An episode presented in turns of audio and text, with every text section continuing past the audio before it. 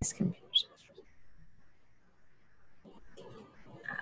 Welcome, everybody, to the Art Artist Business Podcast. My name is Jessica Rochik, and I'm with the amazing Tony Gardner. Tony is a cinematographer and a director. He's worked on television shows such as Neighbours and Home and Away, and uh, he's also our creative director of the film department at the American Arts Film and Television Academy. So, welcome, Tony. Thanks for having me, Jess. How are you? I'm good. I'm good. Excellent. So, as you know, I kick off every podcast with a question about if you could have a dinner with three people and you could talk about art, artists, and the business, who would these three people be? And then in a in a part two edition, if you could invite an extra two people that you could, you know, talk i always say like talk shit with till 3 a.m you know get crazy with let loose let your freak flag fly. Uh, who would they be and why? And i want to know all the whys. All the whys. Okay whys. very good um, I think for dinner, um, I'm a huge fan of comedy and clever comedy um, in writing, not just straight up slapstick. But um, so you kind of have to put Judd Apatow at the top there. Also for business, because he's a really savvy dude. He attaches himself to very smart and funny people um, and lets them run projects as well and kind of oversees them and mentors them. I think it'd be really value, valuable. I'm kind of going a two for one on the second one with Seth Rogen and Evan Goldberg. They're kind of just because of their producing prowess. Um, mm-hmm. Obviously, Seth's a very funny dude, very funny writer good director is is is shown himself to have multiple strings to the bow but their producing talents um, on things like future man and the boys and black monday you just kind of watch these shows and you kind of see his name pop up in the credits and you're like holy, sh- holy crap is that seth like you know and, and evan have they done another thing yeah. um you know you kind of like especially when you've got a profile like seth does. It's just amazing that they do that in the background. Um, for the art, uh, harking back to my director of photography days, uh, or current director of photography days, um, Mr. Roger Deakins, the greatest living cinematographer. Debatable, like all art is, but uh, in my humble opinion, the greatest living cinematographer that we have. Um, the man is is is the very definition of artist. Uh, what he can and can't do with light uh, and the way he tells story. And for him, the reason I love him as a cinematographer is that we often get caught up in our cinematography world. Uh, it's a weird position in the fact that it's craft and it's also technical. Where director is a lot of or acting is a lot about the craft. There's there's technical aspects, of course, but uh, cinematography is inherently tied to technology. As we've gone through film to digital, uh, there's a new camera out every week, lenses, blah blah blah. But Roger's driven by story, but he and he doesn't let the technical get in the way of it. He's got a very strong technical understanding. Of course, he does. He's one of the greats, but for him, he's completely story driven. It's about uh, the story first and foremost, and that's how I approach cinematography. So I'd love to have him sitting at the table for sure. Um, I think, and I think that'd just be a, a pretty interesting table. Uh, Hell yeah! You know, bit of funny, bit of art. So um, yeah, awesome. Then, Part two. So who would you get yes. loose with? uh, I, I I am going for yourself, Miss Miss Jess. I'd run away. I'd get you at that table. Um, I, I thought about it long and hard, and the reason why is because I've never met someone more passionate about our business. And I say Aww. business in the craft and the business sense. Um, nice. You're incredibly savvy. Nothing will stop you pandemic be damned, I'm going to work harder. Um, I'm going to write. I'm going to organize meetings. I'm going to organize classes. I'm going online. I'm preparing post pandemic. Um, you're a force of nature, and it is just so infectious whenever we have Zoom meetings or I teach or we talk about you know the courses we've got coming up. Um, both you and Rob, I'd probably throw Rob in there as well. You guys are a, oh. are a, a force to be reckoned with, and it's um, ever since I've been brought into the the, the family, I um yeah, I just I, I love it. Uh, it's it's just it's so infectious, especially during these times as we yeah. spoke about off air that uh, we're heading into lockdown. Gosh, whatever version we're in, in in Melbourne in Australia at the moment. Um, yeah. It's just so wonderful to have this connection to to the Actor family and um, and be part of it. And uh, so I think, and also I've had a few drinks with you. Uh, you're a good time on the drinks as well. I reckon that we'd end up in a corner talking about business and how, and how we can take over the world wherever that is. So, um, yeah. So yourself and and and um, the, and, and, Mr. Rob. But again, I'm going for a two for one. So you guys two are a two one. for one. Okay, good and, package. Uh, good package. And I'd probably throw in uh, Jordan Peele. Uh, oh. Again, Oh, yeah, I'd love that. Just, I'd actually be really excited to sit up and talk to Jordan Peele. So, yeah. it's just so interesting, right? I mean, the guy started in sketch comedy, Mad TV, Second City, obviously with a great passion for horror films and cinema as a general rule. But the guy's a sketch comedian, albeit one of the greatest of all time. But then he goes and just goes, okay, cool. That part of my career is done. I'm just going to make some of the best, write and make some of the best films and direct some of the best films, and get nominated for Oscars within like I think they they they stopped doing Key and Peele 2016. By 2018, he'd been Oscar nominated, and you know doing all these fabulous films. And just from his obviously encyclopedic knowledge of horror genre in particular, but cinema language and all those things. And um, I think again, uh, being a massive comedy fan, I think that uh, someone like that who can have a foot in in the comedy world, which is such a unique world in its own, but also have a real handle on cinema language and cinema history and an appreciation for it. And I think he'd probably like a drink too, let's be honest. So um, uh, watching his sketch comedy, he was also uh, a proponent of, um, it's, well, it's legal in California, you know, recreational. So um, I is, think he'd be a good time at three o'clock in the morning. Yeah. yeah. No. Wow. Cool. Really, like, really, really interesting group of people. And obviously, I love that you want us to sit and talk with me. Did actually, this is the second time I heard that today. So it was, it's, uh, it, look, I, as you know, I do love talking till 3 a.m. And I mean, I just started, a, I just started a podcast where I'm going to do some more talking. So I Excellent. feel like I'm really drilling it in. Um, you said something before that really sparked a question. And, and this has been something that's been coming up. And you were talking, I think you were a little bit talking about, um, uh, uh, uh, with, with, Deakins and he's and he's leading by story and and I'd love to sort of get your take on on you know your point of view as a director on leading with story because um, you know storytelling I think is so um, important to what we do in this business and really like getting you know to the crux of the why and, and what what kind of story are we telling and, and what audience are we reaching and I'd love to sort of hear your viewpoints on that. Yeah, I've always been driven by story. Uh, where you know, like actors, kind of go to theatre, uh, and theatre for actors is is kind of they describe it as an actor's medium because it's all about story, right? In filmmaking, there's so many cogs, and we can get caught up as directors, actors, art department, uh, sound department, like all these different departments, and whichever department you're working in is very important to you, and we can get it all caught up in the cogs. And I just think that once you lose sight of the story, your project's dead in the water. Um, people sitting at home in front of their TVs or going to the cinema when we can go to the cinema again, they, they the story is what engages people. Uh, yeah. You kind of and, and that's from a very basic level to the to Hollywood big blockbusters. Um, so I've always been a story-driven creative. Uh, even when uh, in my camera assisting days, I was always not heard, definitely because it's camera assisting on drama sets. Um, the less that the director and actors have to like are, are worried about the, the palaver that we all do uh, the more focused they can be on driving that story.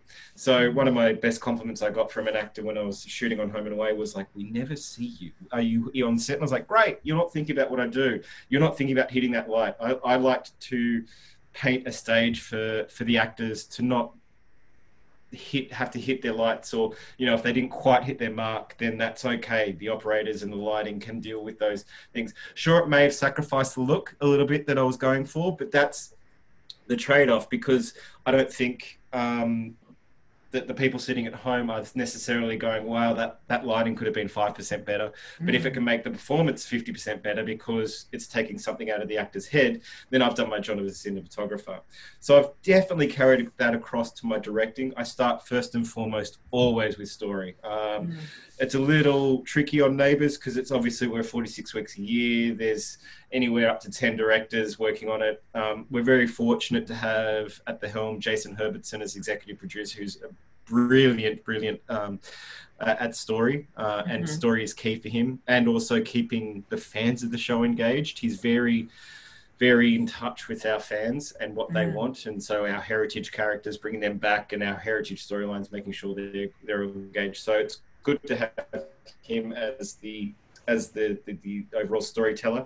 Then Nat Lynch, the series producer, she was very, very good at, at telling those stories uh, and, and keeping on top of that with the writing department, making sure all, the directors were working towards telling a unified storyline. Uh, but yeah, so I've definitely carried this my storytelling abilities from cinematographer into directing and I kind of try and hammer that home with my actors uh, mm. when they mm. start worrying about technical things or they're like my character wouldn't potentially do that. And i'm like uh, is that is is it serving the story? That yes. it's not it's not about the little thing that you think your character would or wouldn't do. Obviously that does come into it but this might be a story point or you might not know about where your character's going. So your character may need to do this because your character's taking long-term change especially on a long form drama like neighbors where some stuff you know can move at glacial pace and some stuff can move really fast. So yeah pretty long-winded way of saying at the beginning of every project it doesn't matter whether it's film tv theater in the creative even even commercials. When i was mm-hmm. working on tvcs story is king. You've got 30 seconds to engage someone in a story in a tv in a good tvc and the ones that the tvcs that are spoken about are ones that have great stories and tell a great story in 30 seconds like the latest nike spot that's doing the, the rounds. Oh isn't that fantastic? Right? And it's so it's incredible. so engaging because of story yeah. Like it was a cool little technique, but people are engaged in the story. So mm-hmm. that's that's what that that's that's key. Was was there like a specific film that uh or or story actually I'm, I'm going to actually key on what you just what we're discussing that really motivated you like growing up that there was just a story that kind of made you go oh, this is why I do what I do. Because I know we've been talking a little bit about this lately, just in, in the classes and stuff, but just talking about how story is bigger than us and the importance of authenticity to that. So it's like, you know, quite often I think as artists, probably not so much in the technical, which is kind of why I like, I, I call my left brain, right brain, my my my, my actor performer and my um and my business and you know and producer and writer, which is two different versions. But um because you know ego comes into it a lot, you know, and it can sometimes just detract from what what we're doing as storytellers, you know, but because this, it's so important to realize that what you think sometimes isn't as important. What would this character say? You have to be true to, to really letting somebody else's experience shine through the screen. So, you know, going back again to that question, was there like a, a story in your life that really moved you and you and really touched you into that same capacity? like a story as in my personal life or no well no as, as as a film or a, yeah, you know sure. based on um, a true story or I mean, even in your personal life. Let's get, let's go both. Let's go both. Yeah, look, I I don't look. I always come back to, and it's kind of a cliche and stereotypical, but because of how he plays with stories, Tarantino, yeah. I think um, he's he's had one or two misfires, but his early early you know Pulp Fiction, Reservoir Dogs.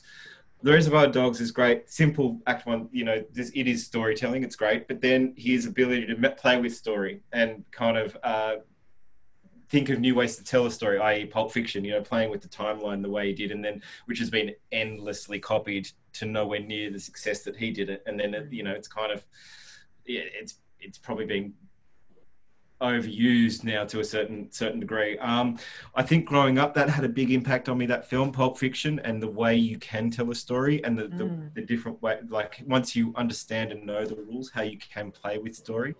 Um, so that that had a big big impact on me for sure.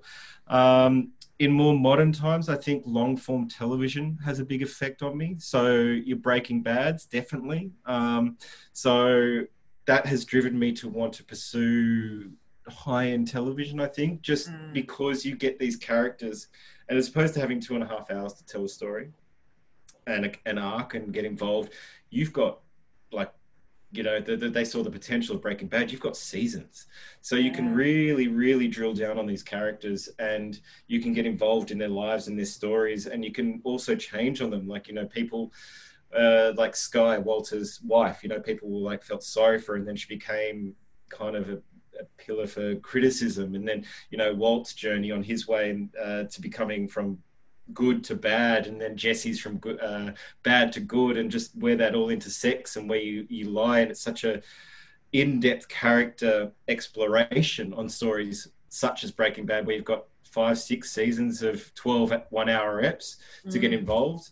Um, then expanding on that, like uh, you and I had a, again on our fair discussion about uh, limited series. So things are like Love the end that. of the fucking yes. world. Yes. Um, you know, Russian Doll. Uh, you know, the creators of Russian Doll. I'd probably sneak into the after party a little um, uh, dinner party, I think maybe we'd, we'd, maybe go for kick-ons at their house because those women, uh, I think what they did with Russian Doll was extraordinary. I, I, read an article apparently that they it was only ever meant to be limited season, but they've gone they're, they're discussing ways with Amy Poehler to to produce a second series.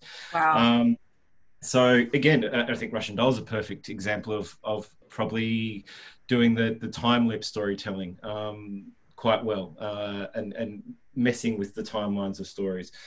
So, I mean, I think it's all the I get interested by by different unusual ways of t- telling telling story and yeah. ability to tell long form stories. So, you Breaking Bad, I think if we break it down, the thing that had most effect on me, Pulp Fiction, because it, it taught me that story doesn't necessarily need to be what you think it is. Um, you can play around with it. Uh, then you've got Breaking Bad, where you can do big, in-depth character studies and long story, long, interesting story arcs. Uh, and then things like Russian Doll or Palm Springs, you know, the time loop kind of a limited series um, way of telling a story where you've got sort of six or seven hours, but at that in, in today's binging culture, that keeps you engaged for a day. You know, it's quite yeah. funny. If you release that as a seven hour film, people go, I'm never watching it, but guaranteed they're watching it all on their Saturday evenings because they're just, it's so engaging, right? Mm-hmm. Mm-hmm. Absolutely. And I think I think that's the beauty of where uh, series has definitely expanded to over the, you know, what I probably say the last decade. You know, really, it's like sort of started to become uh, more engaging, and you know, you do want to like. It's actually funny. I'm watching uh, Normal People. I don't know if you've seen this, but it's no, um, it's on my list. Um, now, oh, I'll have plenty of time now. We're back yeah, in lockdown, no, yeah. yeah, it's um but it's amazing because you, you sort of you feel like you are actually sitting down to a movie and they're just obviously like small you know i think it's like 25 or 27 minute you know episodes um, and it's just so engaging and then before you know it you're like oh gosh, i got to watch another. Oh, oh, because the yeah. characters, this evolution of these characters through these like episodes has just been kind of um, incredible to watch. It like the, the, story again, story, but but I what I really like is just the flaws. I'm going to call it the flaws. Mm-hmm. You know, where you can see a character's flaw, but but you're so engaged in the flaw because it's so real, and it's yep. so relatable, um, and it's so authentic. And so all of a sudden, just watching that and and seeing how that flaw becomes either you know something for them to overcome or a strength that they can build upon. Um, I it was just it's just kind of amazing. So I I love that you talk about series because I think that's where it's it's really kind of pushed in breaking bad i would say the same thing it's the flaw but how the yeah. flaw becomes the strength you know yeah. and it's that evolution that that really engages audiences it really keeps you sort of captivated um, and wanting to watch what happens next and and i actually think the same can be said for actors and i don't know if actors realize this too because like obviously we've been talking a lot to this week in in our empowering the artist classes is um is we call it vulnerability week but it's you know we, goal goal setting and intentions but we say it's vulnerability week because we sort of say you know part of your job is to kind of show up and and and be vulnerable. You know one of the people i was talking about in uh, one of my podcasts was, you know, at my dinner table, I'd want Brené Brown. I don't know if you're familiar with her, but she's like discovered this power of vulnerability and how, you know, it's this place for, it's a birthplace for, you know, creativity and change and why it is because you just, you kind of just have to show up and let people see you. And whether or not it, you win or you lose, it doesn't really matter because people just get to see you. Um, and that's kind of the essence, I think, for me in, in what we're trying to teach in, at least within the school as well with acting. It's like, that's what people want to see. I mean, as a director, I'm sure that sometimes you see that on set. You know, an actor just comes on and they just all of a sudden just open themselves up and and show you like you yeah. know just a piece of yeah. their soul, and you go, oh, that's so engaging.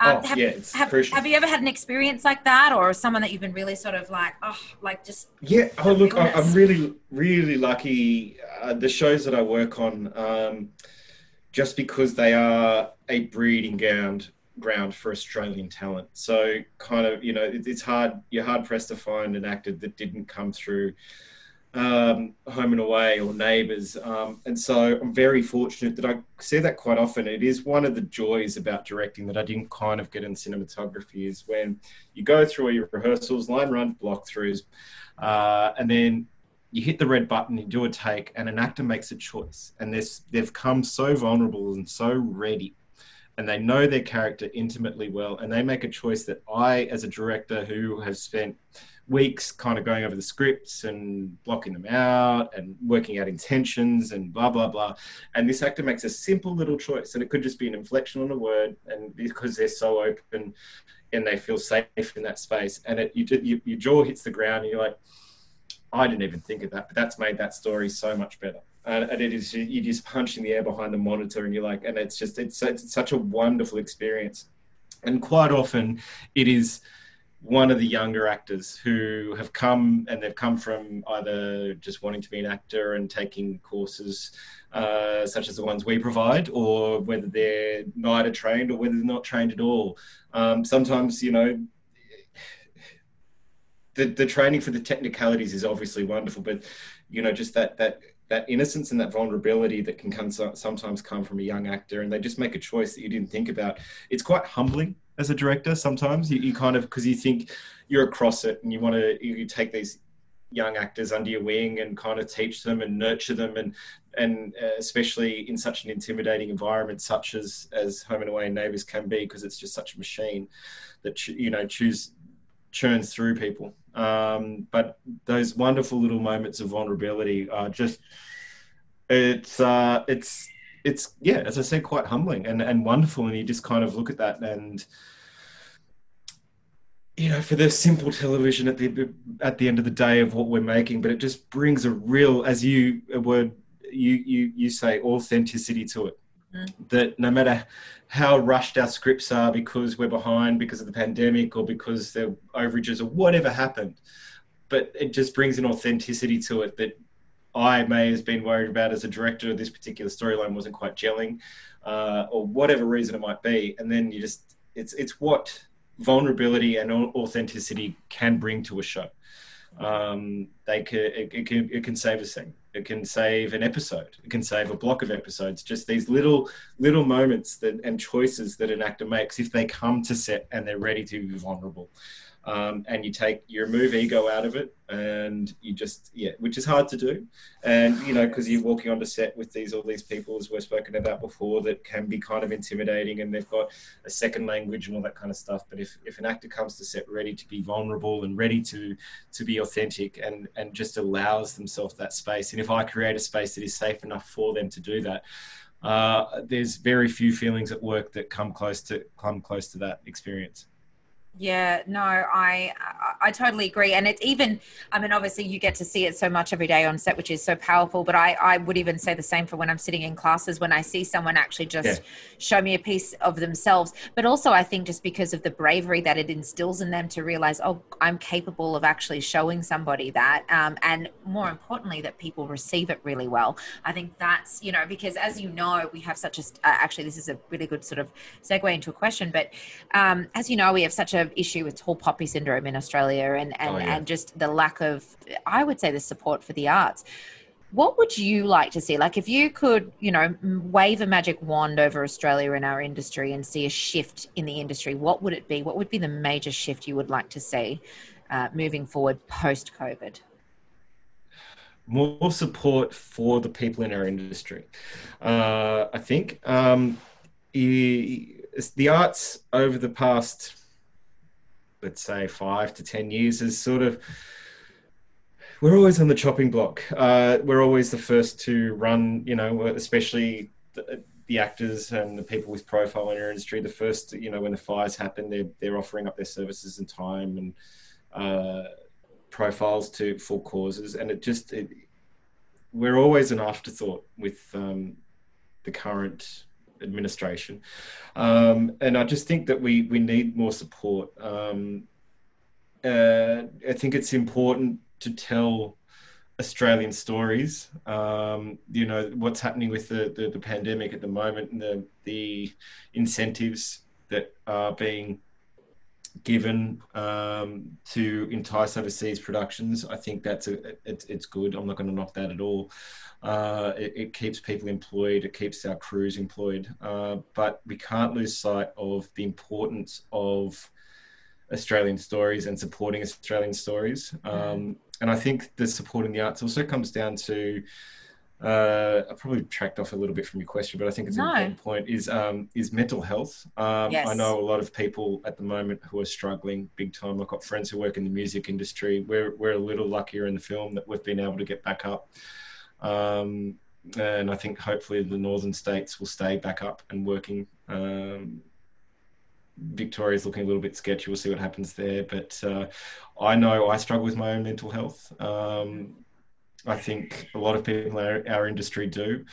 Uh, it's it's it's a tough industry, um, and I think that there, there, needs to be an acknowledgement of that uh, because important industry. It's it's an important industry. It's not just a frivolous thing. Uh, it's not just something that people you know flick on at at night and and you know go oh, I'm just going to watch this. It's it's an important industry to tell Australian stories it's important for other people's mental health who aren't in our industry. It's an escape for them. It's something that they love telling stories. It's something that they connect with other friends and family about. Did you see the latest episode of blah blah blah? And they talk about it. It's it's such an intrinsic part of our life from the very highbrow theatre and you know STCs and MTCs, Melbourne Theatre Companies, Sydney Theatre Companies, and all that, right through to the home and away and neighbours. I think you know it's, it's a shared experience. And so, what we provide is is helpful for the mental health of other people, but the people in our industry, even before COVID, um, were really can can struggle with it, with their mental health, and I think that's really important. So when I say support, what I, if I wave the magic wand, I say support for the industry as a whole. Yes. Um, support for Australian stories, support for the cast and crew working in that industry, because the minute we undervalue the arts, we start getting into real trouble. We lose, you know, our our culture, our storytelling ability, and uh, just we we lose perspective on ourselves as as as a society and culture in this country. Um, we don't have the population of America, or just to to to create without the help of government assistance. And I think that uh, we can't un- undervalue the arts. At uh, we undervalue the arts at our peril. So if I waved a magic wand, I think it'd just it just a general level of support for for stories and and and our people who tell our stories. No, I couldn't agree with you more. But and I, but I definitely think you touch on a really important point about mental health because uh, it it really has been, uh, I think, especially through COVID, something, and not just across Australia, but around the world, people are really struggling with this uh, you know, not being able to socialize or connect, mm. or um, you know, this has been the really important part of what we've been doing with empowering the artist, and um, and and I I will keep drilling it into people too. The important thing of coming back to that connection and knowing that it's there, because you know. It, I think not just as not just as artists. When I say artists, I mean actors, dancers, writers, whatever, anyone in the industry, um, directors. I just think people mm. need to feel connected. I think that that's yeah. a really important part. And I think as soon as there is a line where we don't feel that people can see us or hear us and and like exactly like you said it's just um, it feels hopeless and yeah. so yeah and so mental health plays a, a big big factor you know um, I, I don't know if you want to delve into it, but I, would I'd love to hear a little bit more about your story or your, your struggle with mental health because I yeah no I think it's is... I think it's I important to talk about. Um, it's really kind of been jammed home for me with the pandemic, I think. Um, look, as I, I, touched on, our business is tough, and especially for those of the people listening that come to our school and want to be actors um, or want to be heads of department, you know, director and cinematography, wardrobe head, costume costume head, uh, makeup head. Uh, to get to the pinnacle of our industry is no easy thing to do. To get regular work in our industry is no easy thing to do.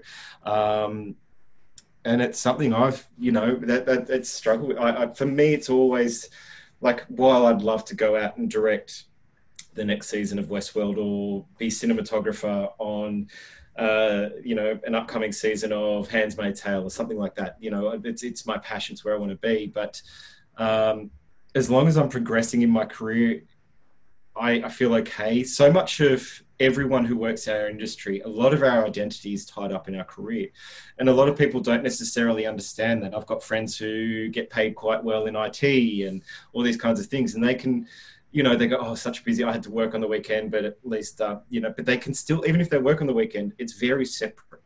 So, you know, they go, they've got their families and their friends and they go to the pub and they don't talk about user experience design. They may do if they're passionate about it, but, and they're good at it. I'm not, not discouraging that. But for those of us in the industry, what what do you spend 99.9% of your time talking about jess i'm guaranteeing it's probably the, the industry even with your friends yeah. family like you're you're you're like me you're from a, an industry family yeah very you know very in, in uh, me too like my wife's in it my uh, my in-laws are in it i'm in it my father was in it like it's it's so much part of my identity and i feel like if i'm failing at the industry i'm failing at life so it's it's kind of when when your career is that entwined with with your your self identity, your self worth. Um, and I, I've, I sort of spoke about this recently. Uh, it's a friend. I'm like, do, do I do I want to separate it? I don't think I do because you know people are like, we need to separate it. Blah. I'm like, well, I don't want to separate it. It's what I'm passionate about. It. I I, I live, breathe, uh, the telling stories, the film, the TV industry, and uh, when it's in a normal year, it's so hard. You know, you kind of look at the agents' books for directors or cinematographers saying, you know, we, we produce X amount of dramas a year. There's a lot more people than there is work. So in a normal year without a pandemic, it's tough to get a gig. Like I, I love Neighbours, I love Home and Away, but as I spoke about, I would if Home and Away rang next week and said we want you to come back and do a block, I'd do do a block happily. Um, I've still got really good contacts there. That may happen. I'm still currently working on Neighbours. Even if I did get a big job in the US, I would definitely, and neighbors rang up and said, Oh, look, would you love to come back and do a block? 100%. They're, they're wonderful places, but we as professionals want to keep creating. We want to tell new stories. We want to move on. I've got nothing but love for where I'm at at the moment, but you want to progress. And you kind of look at the amount of people that want to do what we want to do, especially in this country, uh, and especially like you spoke about with the tall poppy syndrome. Mm-hmm. Um, that, that it's just hard. You need you need to put your hand up and be counted to get those jobs. But if you do, then you're torn down by other people, which then going back to the mental health thing, like you struggle with as well. Like, do you want to be seen as someone who puts up their hand? Because I've been in discussions, people go, "Oh, so and so's a jerk," you know, they they only get blah blah blah because of blah blah blah, and you're like, well, why are we cutting that person down? They're ch- chasing every opportunity that they want. Like, should, should we be shit talking them? No. They're chase. They're out there chasing. They're chasing their dream, and it's what you need to do. You need to hustle in this industry. Um, so yeah, I think now we're even in post pan like well, we're, we're current pandemic as opposed to pre-pandemic. I think that's just brought it home for a lot of people that uh, you know people that are get regularly getting work and that, that are at the, the top echelon of the business. They're kind of you know they're like us. They're so much of their identity and self worth is tied up in the industry. So once you take that away, it's kind of like, well, what are we left with? Um, and it, it, it, it and it's it's look, I don't know what the right answer is on on how much we should be tied up in it, but you you tied up in your passions, and you know we're very fortunate that we get to do what we love for a living. But with that come comes uh, trickiness. It comes, you know, it, it's hard to separate that.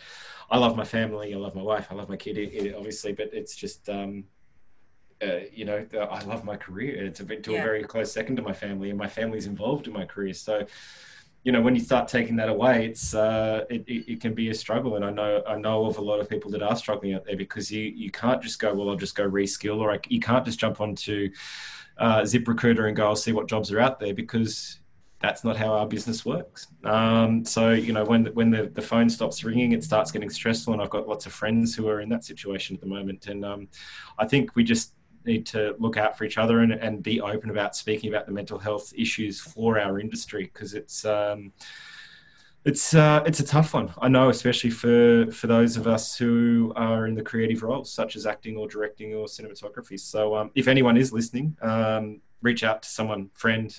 Uh, there's plenty of services in in in US and and um, and Australia. So yeah, you, you're not alone in any way, shape, or form. No matter where you look, um, in the industry up, left, down, sideways, uh, you, there is someone struggling as well. Um, it's a tough industry. It's a very, very rewarding industry. Uh, it's I, have got a family because of it. I've got friends because of it. And I've got a wonderful career and some accolades because of it. And uh, it's you know those highs are really really high, but when it's tough like it is in the world at the moment, it's um it is tough. So uh, keep your head up, uh, follow your passions, but uh, don't be afraid to talk about it. I think it's very important. No, I, uh, I, you just you say a lot of things that really, really resonate with me. Um, you know, I, uh, what we do is so much of our self identity, and I think you know one of the one of the reasons that I love living in the US or you know specifically Los Angeles or New York is is this understanding and appreciation for it being considered such a a valid part of life you know that creativity is so important yeah. Yeah. you know whereas uh, i guess the, the the country model of australia is just not built on those values. It's not built on creativity. It's built on sport or it's built on yeah. you know um, farming and agriculture and that kind of thing you know? So that's that's where well, they instill values. But you know at the end of the day for us i mean i always i always said to people when i moved to la uh, I, I kind of think feel like I found my people, if that makes sense, yeah. because yeah. being a being a child of actors in Australia was so rare, and people just did not get me. And you know, they made assumptions about you know, like even even when I was going through school, you know, I'd take so much time off school to do work and stuff like that, and the schools would always be like, you know, ringing my mom saying how I was going to fail at life, you know, yes. like how, like, you know, because I've taken so much time off that there was going to be all yeah. these innate problems with my career. And, uh, you know, both my parents at the time said, oh no, she's doing exactly what she's, she's meant to do. But it was, it is, it was a big part of my identity and, and, and it still is. And to be honest, it's through creativity that I've learned more about myself than I have through any other means. You mm-hmm. know, I, yeah. I, I, I, coach some of these kids sometimes too. And when I'm saying the kids, I mean some of our, our teens in our teen course. And I see the pressure that the schools put on them to excel to these huge feats.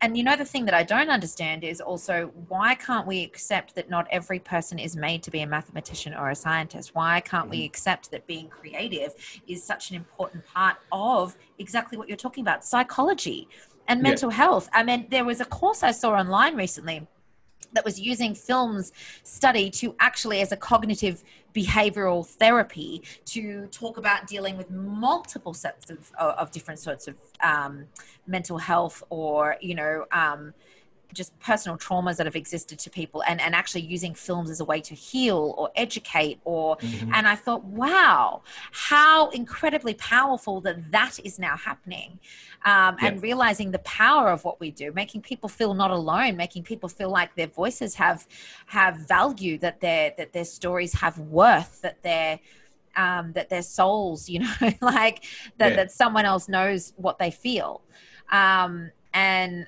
yeah, I just, I just when you just said that too, when you feel like you're failing and you feel like you're failing at life, I just, it, it just really, really, it really resonated with me because I think, and I know you go back to when you talk about what, why I'm pandemic be damned, but I actually think that was the major reason why my headspace has been so good is because I literally said to myself, I'm presented with this opportunity. How can I do what I love? And how can I help myself get through this process.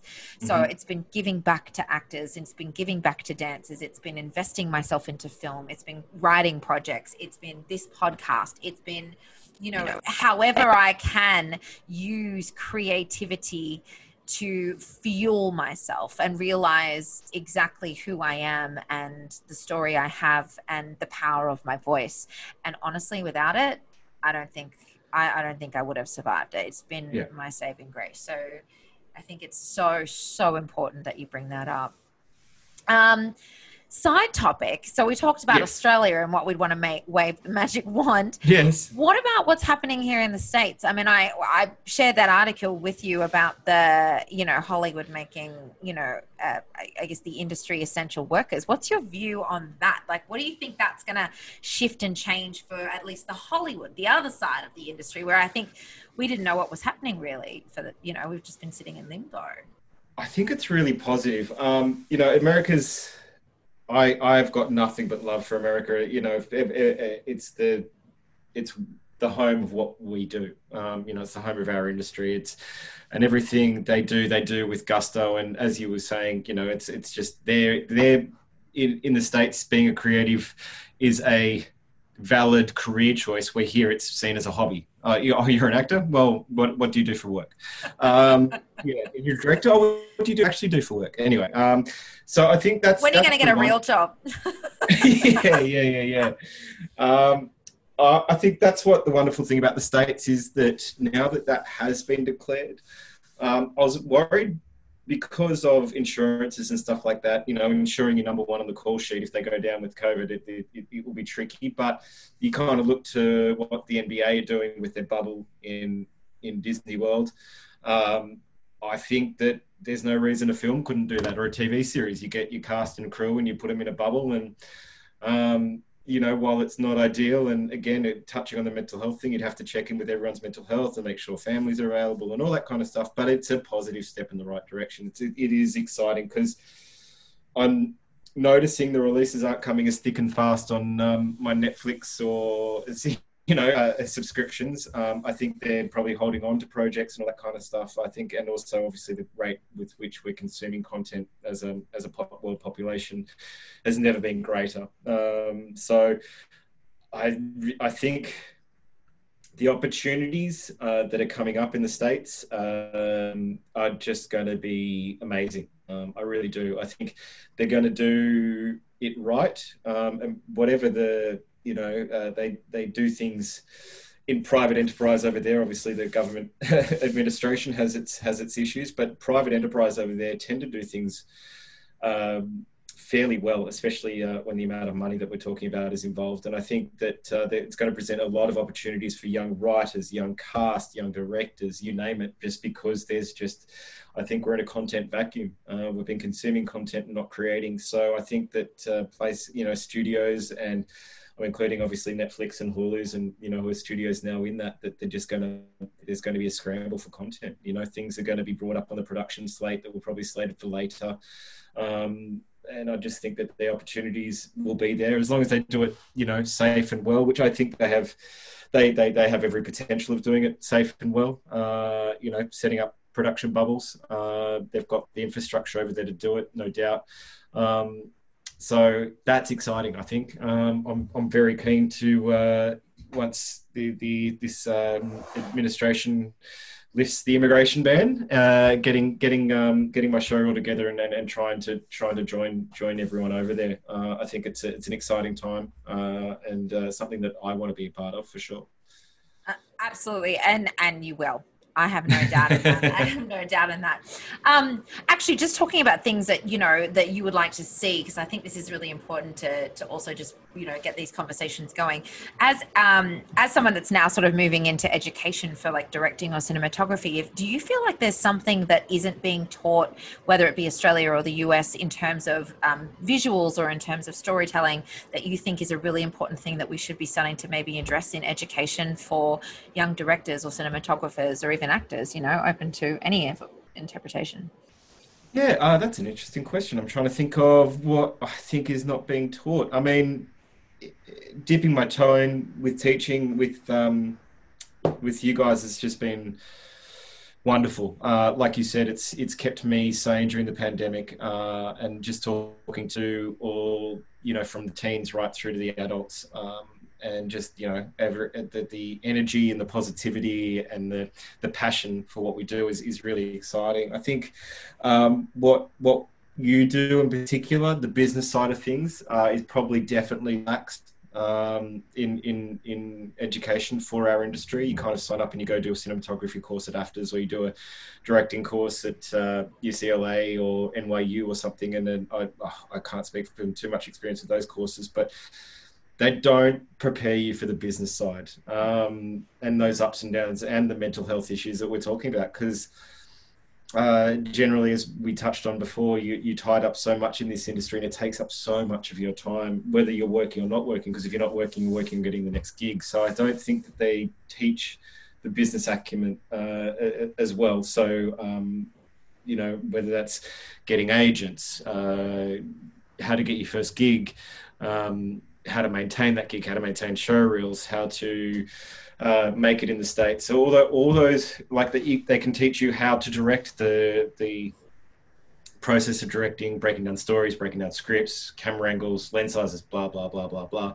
But when it comes down to the actual business of it, um, you know, obviously they teach that in producing courses, uh, mm. but I feel like for actors, you know, as you've you've said in to to all your your students, acting as a business. You are the business. You know, yeah. you you are your own brand. You need, and, and it's the same for directing. Um, mm. Directing and actors have, have a lot in common. You know, that's why so many actors end up directing or, or do both uh, because you are the brand. You know, they talk about uh, in meetings. You know, what directors creating noise uh, you know what so it's like you if you're not being talked about you need to be talked about you need to understand how to get talked about you need to understand how to market yourself and i just don't i don't think that we're touching on that enough and i think that's what's so great um, the, about the courses that you do is that you do delve into that uh, you do teach that um, so I think that's really important. I think it needs to be more widespread, um, and it needs to set people up uh, and manage expectations. Um, mm. I love mm. people's positivity.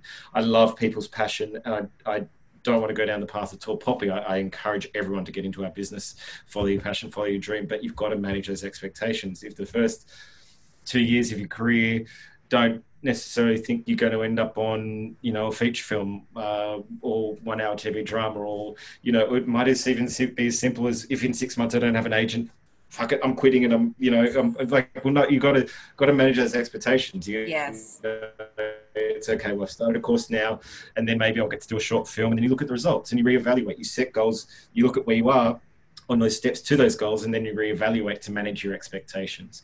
Uh, it's awesome to have high and lofty lofty goals. I've got them. Um, you've got them. Every, uh, uh, I'm sure everyone has has them, but you've got to manage those expectations on the way to those goals and reevaluate. Don't necessarily if you if if you know being a blockbuster feature film is that, or if it's being in a narrative indie Sundance winner, then those are valid goals. Hold on to those goals, but don't throw the baby out with the bathwater if you haven't got there in 12 months. Mm-hmm. Just evaluate what you have done, keep that goal, just move it, you know, and go, okay, well, what are the extra steps I can put in to get to that goal? Uh, do I do extra classes? Do I do a business class? Do I do uh, more work with one-on-one? Do I, uh, where am I lacking? Speak to you. If you do book gigs, speak to your directors, uh, get feedback from people. They may, it may not always be possible, but always try to get it. Always check in with people, check in with other actor friends, get them to evaluate your work. You know, don't do a self-tape alone if you don't have the opportunity. Get another actor to do a self-tape with you so you can talk about the choices you're making. Um, there is always something you can do to work on getting that next step and setting and so don't don't don't be discouraged if you don't hit your goal within 12 18 months but keep that goal by all means but just add extra steps in to get to that goal. Yeah 100% i uh, uh, you know as you know goal setting is one of the things that we include in in the courses that we run and it's very specific because you know i think the idea of expectations you know I also think that people set expectations that actually it, it, gives them. I was talking about this before, but it gives it gives people permission to fail, if that makes sense, because yeah. you set a huge expectation for yourself, which you know is is very hard to reach in a business that is so competitive. No, nothing is ever impossible, and I say that to people no. all the time. Nothing is ever impossible, but if you set, you know, if you if, let's look at like an athlete. If you say I'm going to get into the Olympics tomorrow and and for shot put, and I've never thrown a shot put, you know, I mean, it's like, well, that's a that's a pretty big feat. lofty goal. Yeah, yeah, it's a big lofty goal. Um, and then all of a sudden, oh, I failed. So you know, I must be terrible, or nothing ever yeah. works out for me. And you go into that sort of headspace. But really, it comes down to the fact that you were setting something completely, you know, just beyond expectations, and you really weren't being fair to yourself too, because it is a marathon, not a race. So it's like you yeah. know, set set things that you can actually do and feel good because then also when you start to tick things and you start to make these achievements, you, you just feel better about yourself and better about where you're going. And you know that you're actually more in charge of your own life than you realize. You're more in charge yeah. of your own career than you realize, yes. you know? So I think that that's really, really um, really really key. What about what about for actors? Like do, you know is there is there a bit of advice that you can say in terms of expectations on set that might come in sometimes like when you get a new actor on set and they've come in they've got like i don't know if there's like a war story there you know where you've had like this you know, young kid go on set and he's got these huge expectations. He's going to change the script around and do a lot of stuff. And you're like, um, look, this is great, but uh, this is your role right here. Um, you know, what advice can you give actors about, you know, managing their expectations when they finally do get that job and they get to walk onto that set?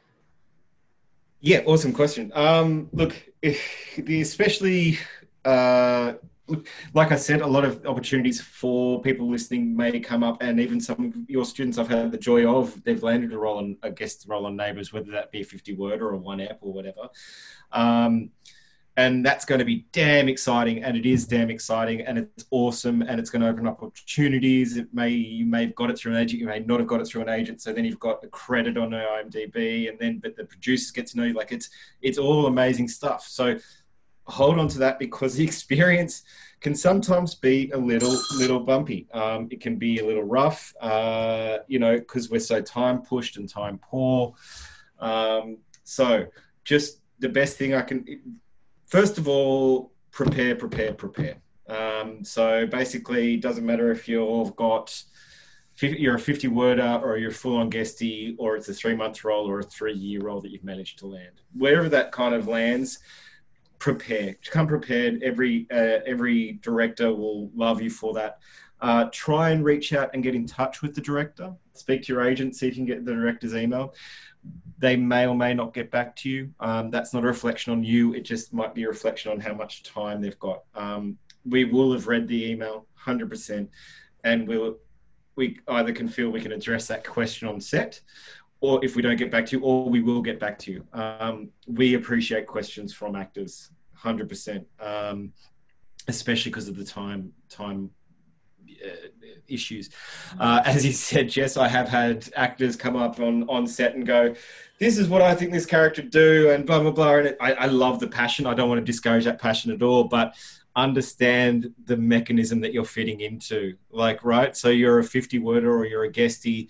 There's 20 main cast, let alone, you know, so, and then there's, you know, there, as I said, there's five directors, um, all directing different apps. There's a producer, there's a series producer, there's uh, script producers. Like, you know, it, it, it's not just as simple as you coming up and like going, I'm rewriting this whole script.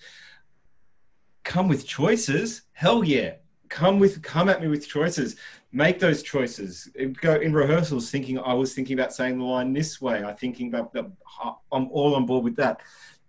Don't come with with you know a completely rewritten script because um you know uh, that that's that's we just don't have the time for it. Um so prepare get in touch um and also try not to be intimidated. Uh, it's a very intimidating experience, especially if you haven't been on a set before. Um, and I, I, I, say, I don't want to say professional set because short films are a professional set. Um, I, I, guess a high turnover set. Um, so, you know, we've got the budget on Home and Away, and we've got three grips, two gaffers, script supervisor uh, three art department. Like by the time you add it all up, you've got 50 people kind of standing around on set doing all their relevant jobs, and they've all been together for so long, and they've got in jokes and all that kind of stuff, and you may hear laughing in the corner and all that kind of stuff, and it may throw you off, and it's it, it, it's an, it, not laughing at you like they, they, they're well known to each other.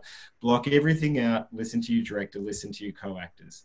Uh, it's an it can be an intimidating environment and if you're feeling intimidated don't don't be afraid to say to the director oh look i'm just uh, you know I'm, I'm a little worried about this a little concerned you know and then we can say to our first ad shut the crew up move them on. Like or i can or i can walk you know or if it's you know if it's only a three hand or a two hand or something we can take a walk up the beach a little bit further or down the you know down the street and have it have that discussion. Don't be afraid uh, to talk to your director. Um, if you've got a speaking role and you're liaising with that director talk to them let them know how you're feeling. Um, you know, it, would be, we'd, we'd be much more appreciated that about that than if you're sitting there kind of shitting your pants and we're wondering why we're not getting performance or you're forgetting your lines or stumbling over your lines. Like it's my job to create a safe space for you as an actor so I get the performance I want because I'm the one sitting in the screening room that ends up looking real good if you've done a great performance and you look good. You know, it's mm-hmm. a win-win for both. It's a win-win for everyone on that show. So don't don't be scared of the director.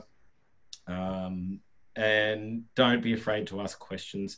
Uh, it's always good to have those questions prepared. So, uh, and the, the, the, flip side of that is don't come on too arrogant or cocky either. Don't, mm-hmm. you know, you, you, like it's, you, it, it's, uh, it's really good to come with passion and joy and be excited. Those are positive emotions.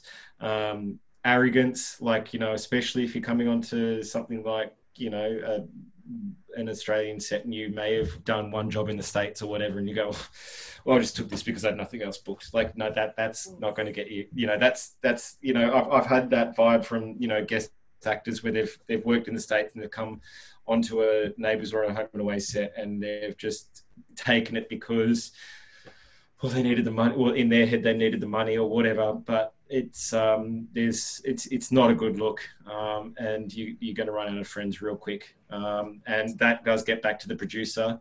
Um, I liaise with the producer, and then you know if it's something like let's say neighbors for example then that whole company is run under fremantle.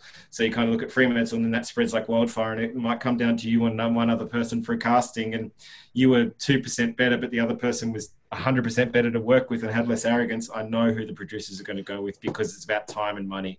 And and if you've got yes. an arrogant actor who doesn't want to come to set or thinks that the job's beneath them um, we're going to go with the, the passionate one every time. I, I love that. This is actually a really good point to, to just end on because I was going to say that, you know, I think as an actor, you should really can classify yourself as an artist, and no job should ever be beneath you. And if you don't feel that a job is suited for you for whatever reason, then don't take it. Because I, I hate the idea that someone's doing it just for the money because they can. Because you know that there's so many artists out there. I'm sure there's a bunch listening right now that would be yeah. that would you know, froth at the mouth to get an opportunity yeah. to, to even audition. Yeah, and like just Great. even get be, that opportunity. Yeah. So to, it's like to, to those that casting director.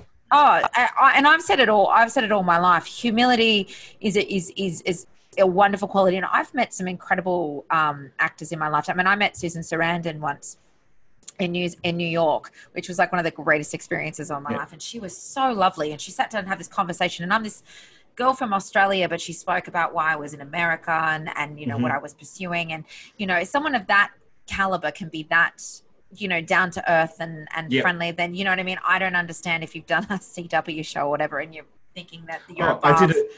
You know, I just I don't get it. You know, I did an art piece with Hugh Jackman. It was uh, an, an Australian artist who just needed some video footage of, of Hugh Jackman reading off a speech, and um, you know, Hugh came up to set, and this is one of the biggest movie stars in the world. He's Wolverine, and it was a super small crew. It was me, the artist, and a sound guy.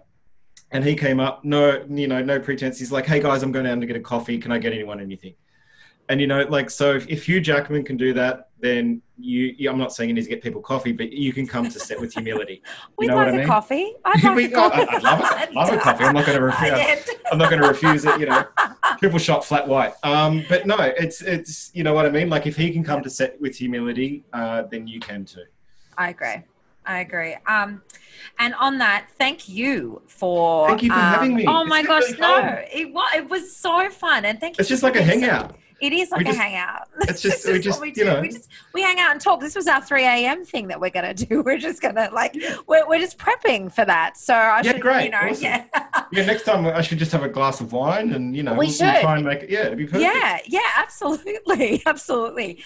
Um, no, thank you. And is, is there anywhere that, you know, people can follow you or find you or like on your socials or something so that? Uh, can... Yeah, look, I mean, I've got a photography account on Instagram that's been a little bit dormant, but may get a bit more active um, at Tony underscore Gardiner, uh, G A R D I N E R.